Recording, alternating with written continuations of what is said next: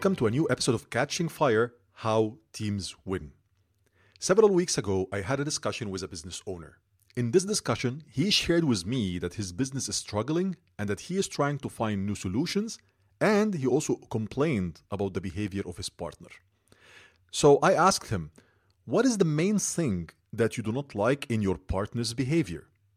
And he told me, Several, years ago, when we started the business together, we decided to split the responsibilities, and I had a specific picture in my mind about how he should be doing his part. But until now, I see that the reality does not match my expectations. So I told him, And when exactly have you noticed this?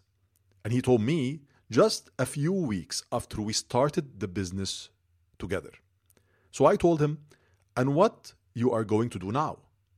So he answered, I will wait for some more weeks and then I will speak with him about my remarks because our business will not succeed if we continue moving in this direction. So I told him, But I remember that when we met six months ago, you shared with me the same story and you told me that you would go and speak with him, didn't you?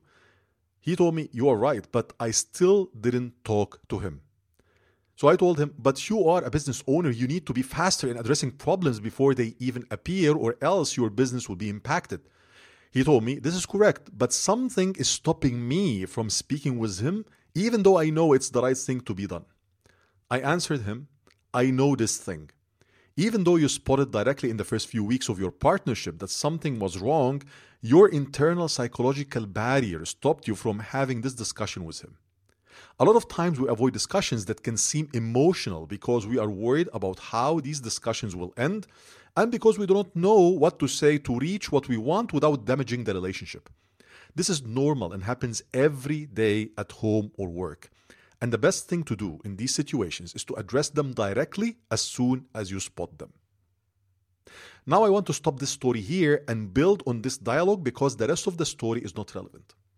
One of the biggest mistakes that humans make is ignoring the red flags. Ignoring the red flags is one of the main reasons for regret, especially in relationships. It is the reason why married couples spend years with each other, even though they know that practically the relationship in its current form will most probably not work and will not provide stability and happiness. It is also why a lot of leaders take so much time before speaking with one of their team members about a toxic behavior that they should change, especially if this team member is a top performer, which makes the discussion itself harder. Think about incidents that happen in your life. Every time you say to yourself, I knew this was going to happen, after something bad happens, is an indication that you most probably ignored a red flag. Because even though you knew that something was going to happen or that something was not right, you decided to ignore it and move on. While consulting my clients, one of the things that I always encourage them to take care of and to keep monitoring are the red flags in any area of their lives. And I mean by red flags the indications or the signs that appear to us along the way to indicate that there is something wrong or that something is about to be wrong. As an example, you have a new idea for a business project, and since you need motivation and do not want to feel alone, you go and search for a business partner who can share the load with you and lift you up when you are demotivated or stuck. After a lot of uh, searching, you identified a potential partner. In your first appointment with him, he arrives late and without any logical reason. However, you take it as just a coincidence and you continue the meeting and neglect the fact that he was late.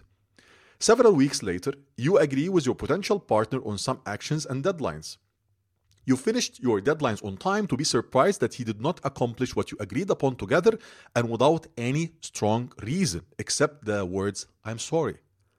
Several days later, he finishes his actions and you decide to neglect the fact that he did not respect the deadline that you agreed upon together and you continue. Week after week and month after month, Several situations like, the, like these ones happen again, but you neglect them because you do not want to drop eh, this partnership and search for a new partner, and you are afraid to stop the flow, plus, they are not major problems anyway. One day, you conclude that both of you cannot continue to work together and that you don't like his style of work, and you decide to close the project with him, but after a significant loss of time and effort. The same can happen in a private relationship with someone. You love someone, but you see that he or she is lazy, careless, not concerned about you, does not have empathy towards you, or any other thing that you may name. Those are all red flags. And because we are emotional creatures by nature, you decide to ignore these red flags and say to yourself, uh, she will change later, or he was just busy, or any other thing that you may name or say. At a specific moment, maybe after weeks, months, or years, you reach a deadlock with this person and you decide to break up, discovering that you did not win anything by ignoring these red flags except only losing time and energy. Let me give you a final example from the corporate world. You may hear that your company uh, that your company is losing money and maybe they will need to lay off some employees.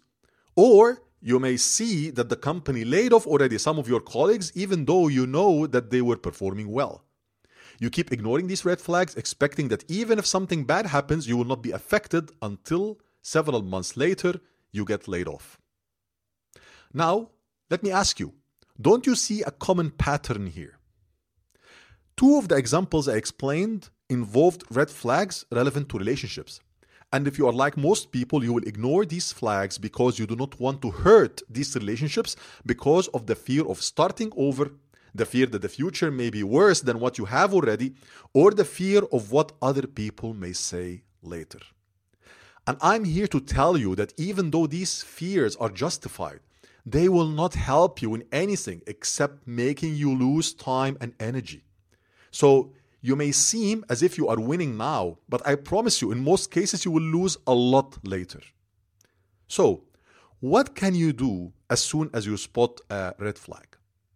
If this red flag is in a private relationship, then speak to this person about what you do not like and give yourself a defined short time afterward to test.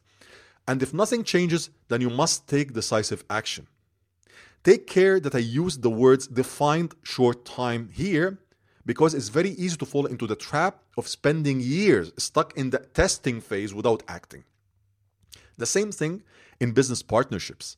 When you spot a red flag, Share your expectations on what you do not like with your partner. If nothing changes, then take the decision take the decision immediately to break the partnership and search for another one who can meet your expectations. And if you are an employee and you spotted the first signs of instability or heard rumors about something that maybe does not look like it will affect you, then start updating your resume, open some discussions with headhunters, and keep an eye on potential opportunities in the job market. You will not lose anything by being prepared. And please understand me correctly. I'm not saying that you jump from the boat because your company is facing some challenges. I said, in case this instability affected you and something bad happens, such as your employer laying you off. Spotting a red flag and ignoring it is as if someone told you that he would come to your home on Friday at 7 p.m. to punch you as soon as you open the door and when Friday 7 p.m. came, you still opened the door and got punched by him directly in the face only because you were not expecting him to be serious. With some simple actions like looking from the door viewer or even asking who is at the door, you may have avoided the punch in your face. So, I invite you now, from the bottom of my heart, to be honest with yourself and to think about any red flag that you are ignoring currently and to decide not to ignore it and to act accordingly. Do it. And even if you lose now, you will win later. See you in the next episode.